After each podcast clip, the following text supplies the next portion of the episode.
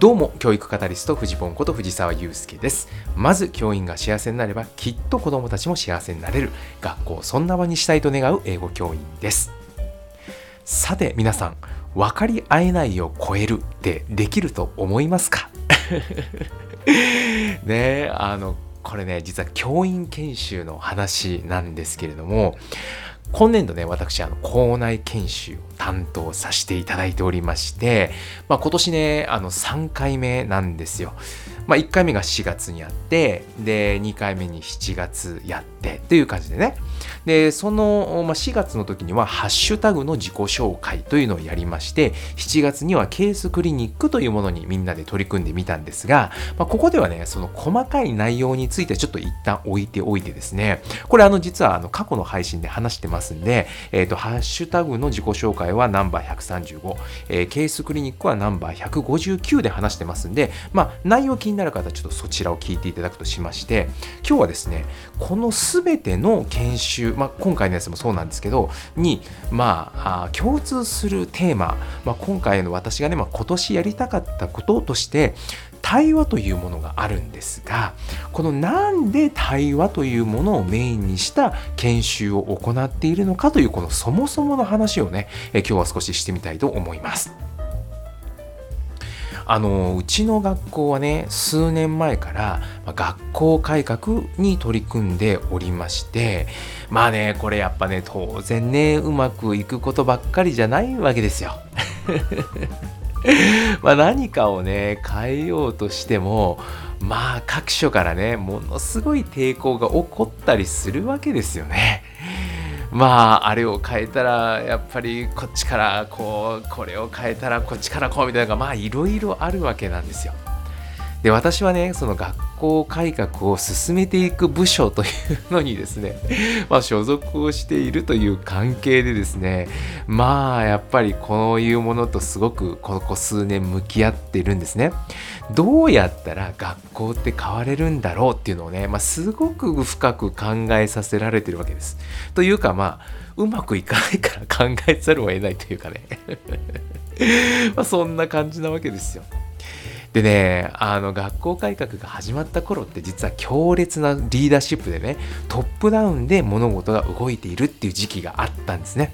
で、それはそれでね、まあ、それのおかげで一気にガラッといろんなことが変わったなんていう側面も実はね、たくさんあるんです。なんですが、まあ、同時にですねそれはやっぱある種の歪みをですね生んでしまったということもあるんですね。で私はですね まあ根がですね優しくて 自分で言うなっていう感じですけど、まあ、気が弱くてあんま喧嘩したくないっていうかねこうみんなと仲良くしたいみたいなものがあるものでまあ、なんとかね、この学校改革っていうのも、みんなでうまくやる方法ってないもんなのかなっていう風なのをね、やっぱりすごく考えるわけですよ。ね、トップダウンでガーンとやればそれは物事は動くんだけれどもだけどその後に歪みがあってねみんなが仲悪くなっちゃったりとかそれじゃあなんか意味ないんじゃないの？なんていうふうに思っちゃったりもするわけなんですよ。でまあなんかいい方法ないかなというふうなのを模索していた中で対話による組織改革というものに出会いました。まあここ3年ぐらいですかね、まあ、ずっと勉強をしています。やっぱりね、改革というからには、まあ、いろんなことをやっぱ変えていかなきゃいけないわけですね。でも、人ってね、変えられることって大嫌いじゃないですか。そうっすよね。自分で変わるのは別にいいんだけど、誰かに変えられるってすごく抵抗するものじゃないですか。でもね、改革を進める側としては、やっぱりね、何かを変えていくっていう必要はあるわけなんですね。でこういう時皆さんだったらどうします？ね。例えばねメリットをできるだけ上げてあるいはね相手のデメリットを論破して相手を説得にかかるっていうアプローチってあると思うんですよ。これよくあると思うんですね。まあ、当然私もですねこのアプローチを取っていたこともあります。でもねなぜかうまくいかないんですよこれが。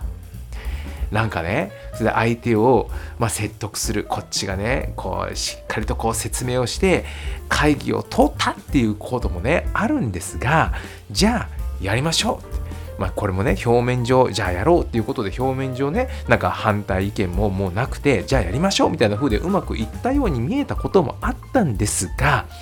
なんかね後からいやいや全然うまくいってなかったんだみたいなことが 露呈するというのをね何回も繰り返してるんですよ。なんかねあの進めていく中でえ？今それ言う？みたいな。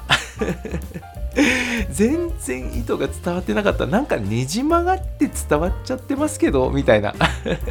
そういうのがね本当に何回も出てきてもう本当に何回も出てくるもんだからえ？えデジャブ？これ？みたいな。えまたこれ？みたいな。もうね、会議の後にもうどうしたらいいんだろう？みたいな、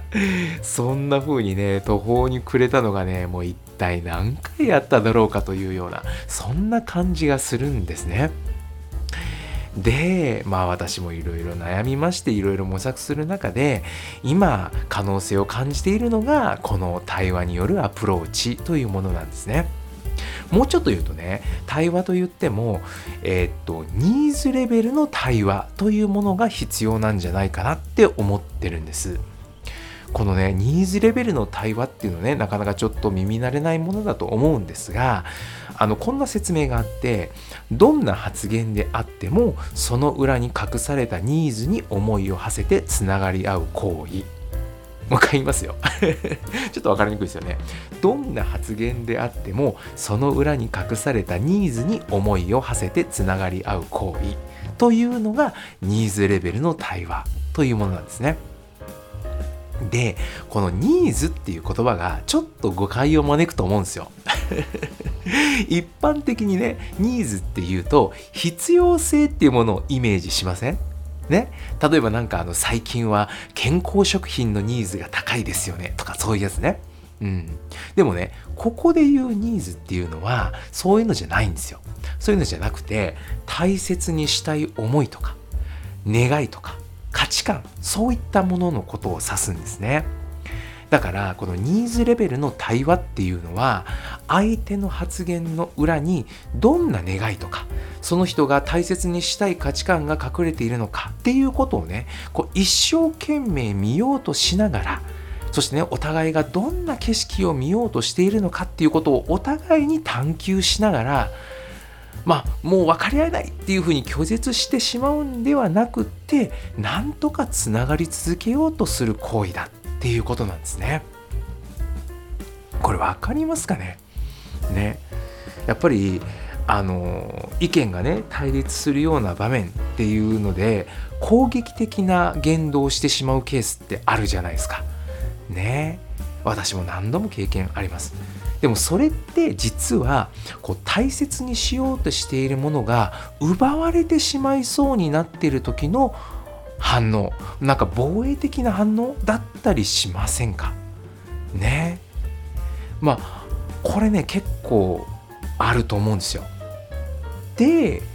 その人の大切にしているものって何だろうっていうのを一生懸命見ようとするんですね。これあの勘違いしちゃいけないのはあの一生懸命見るんだけどやっぱり理解できないことっていうのはあるわけなんですよ。ぱ賛成どうしても賛成できないっていうのはある。で理解できないかもしれないけど見ようとするんですよ。ここなんですよね。うん、でお互いがこの姿勢を持とうとした時に実はね自分の中にある大切にしたいものって何だっけ？っていうね、まあ、この問いと向き合うことになるわけですよ。わかりますかね？なんかその相手が大切にしているものをって何だろうっていうのを一生懸命見ようとするでしょ？この行為が内側のねなんか鏡のように自分の中を照らしてですよ。あれ本当に僕って何が大切にしたいんだっけっていうのに気づくっていうかね、うん、そういうものを深く考えるきっかけになるというかね。そういうのがあると思うんですよ。でこれがね本当に不思議なことなんだけど本当に自分が大切にしたいものそういうね内なる願いみたいなものとつながれた時っていうのにねつながれた時に自然とね何かが変わり始めるんですよ。これね相手との関係性だったりあるいはね自分がこだわっていたものが手放せるようになったりとかねそういうことがねほんと実際にあるんですよこれ不思議なんだけど何回も私も経験していてなんかね自分自身の願いとつながるそしてと相手の内なる願いみたいなものにもつながれたりするんですよ。ねこれも本当不思議なんだけどなんか自分あそっか自分がこう思ってるってことは相手もこう思ってるのかなみたいなそういう感覚なのかな。うん。なんかねそういうのがあったりするんですね。でこれがね本当に面白くてその自分自身の願いとつながり相手の内なる願いとつながれるっていう時にですよ。なんかねこう解決策が溢れ出すような状態が自然と立ち現れてくるんですね。で私この数年間でこんな瞬間が、まあ、いろんな場面であったんですよ。まあ、実際ねまだまだやっぱり道のりは長いなって思うことがたくさんあるんですけどだけどこんな瞬間っていうのが増えていったらいいなっていうふうに思うんです。でそう思ってみんなで対話にフォーカスを当てた研修をやっていますよというお話でした。いかがでしょうか？何かの参考になれば幸いです。世界は変えられる未来は作れる走り出せば風向きは変わる。ではまた。